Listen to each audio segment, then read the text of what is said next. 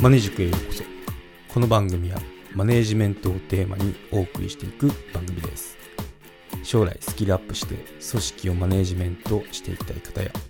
メンタル面など自分自身のセルフマネージメントが気になる方、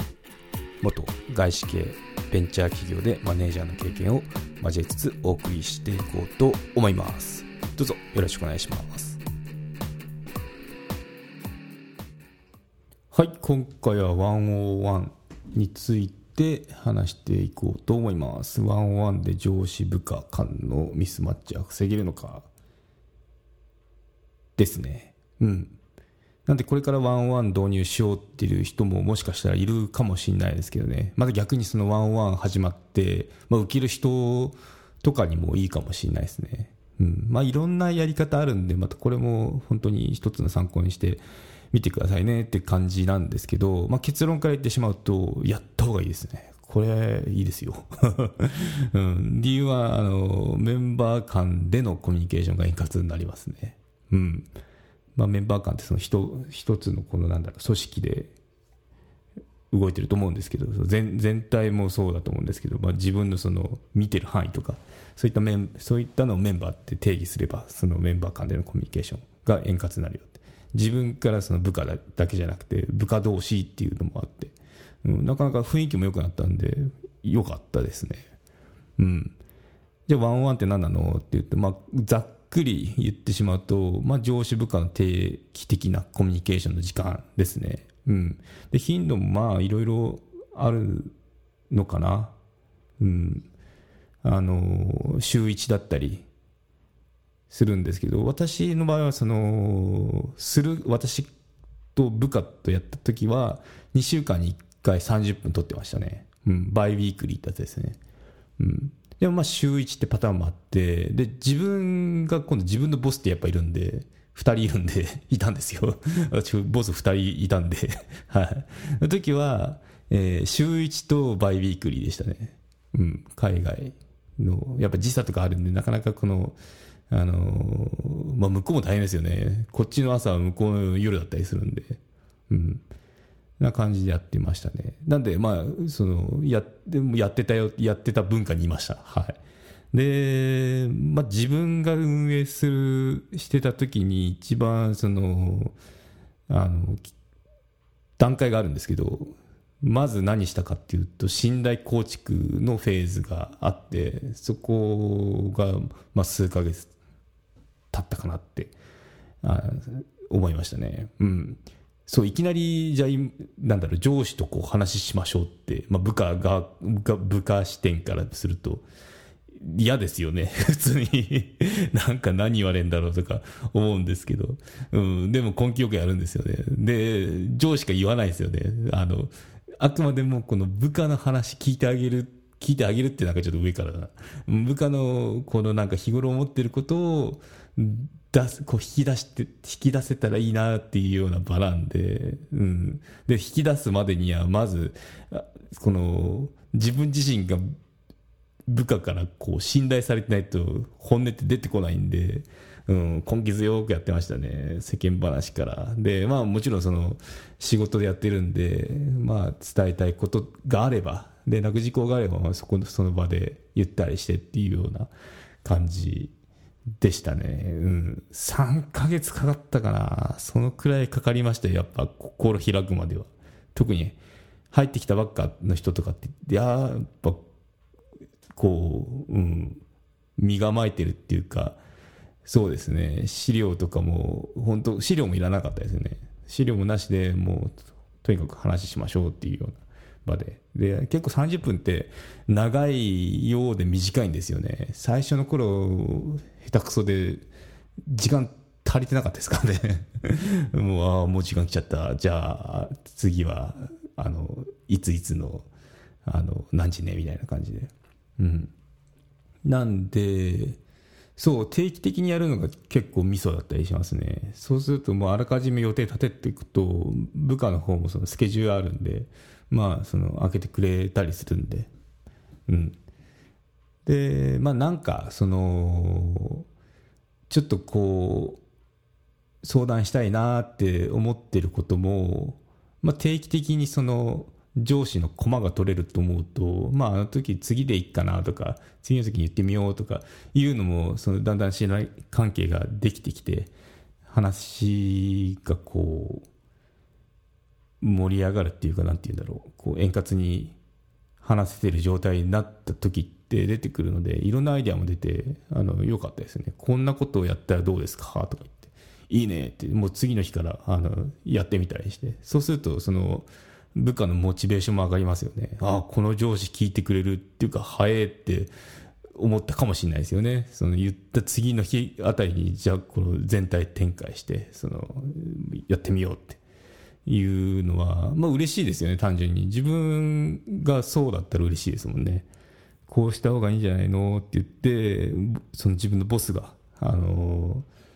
いてくれたっていうのは、やっぱそれだけでもこう信頼できるっていうか、嬉しい、単純に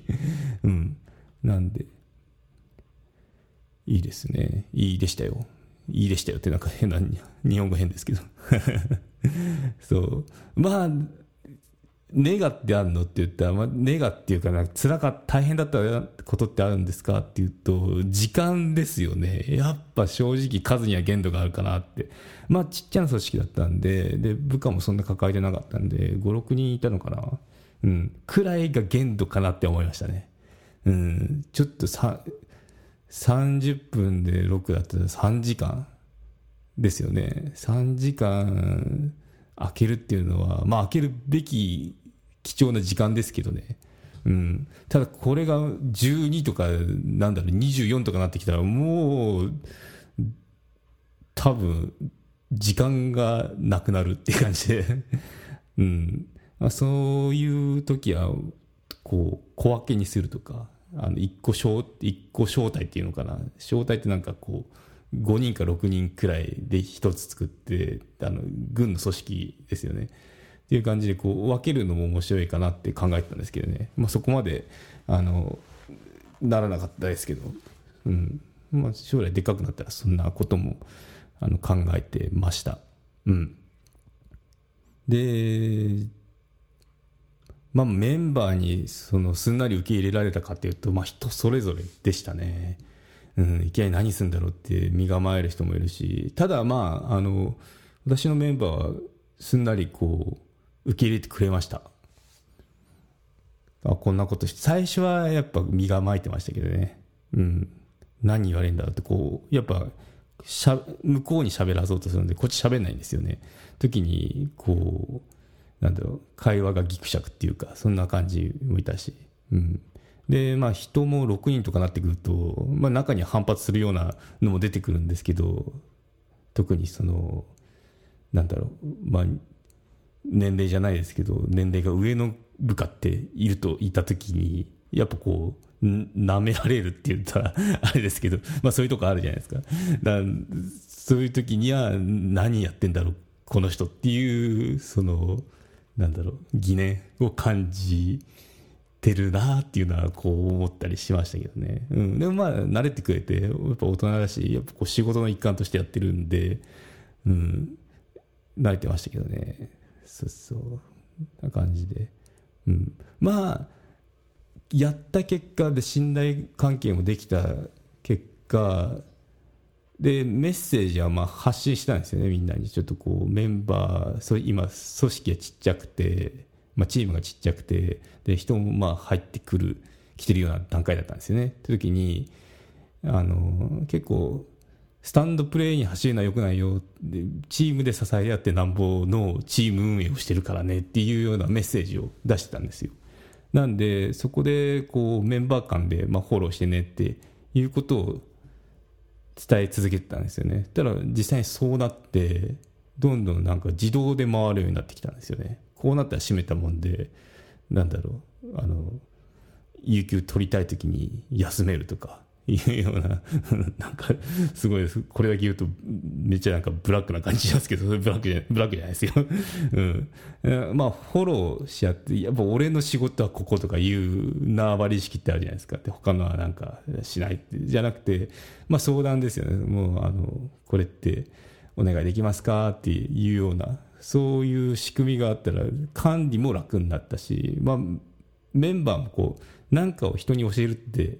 モチベーション上がる行動だと思うんですよねっていうのを、まあ、自分で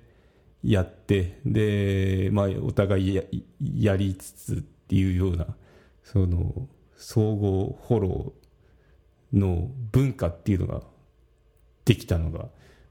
良かったですね、うん、なんで自動的にこうなんだろう車輪がこう動き出し回ってきたっていうようなことを感じましたね。まあいろいろその朝のブリーフィングもやってたんですけど、うん、まあそのいかにチームの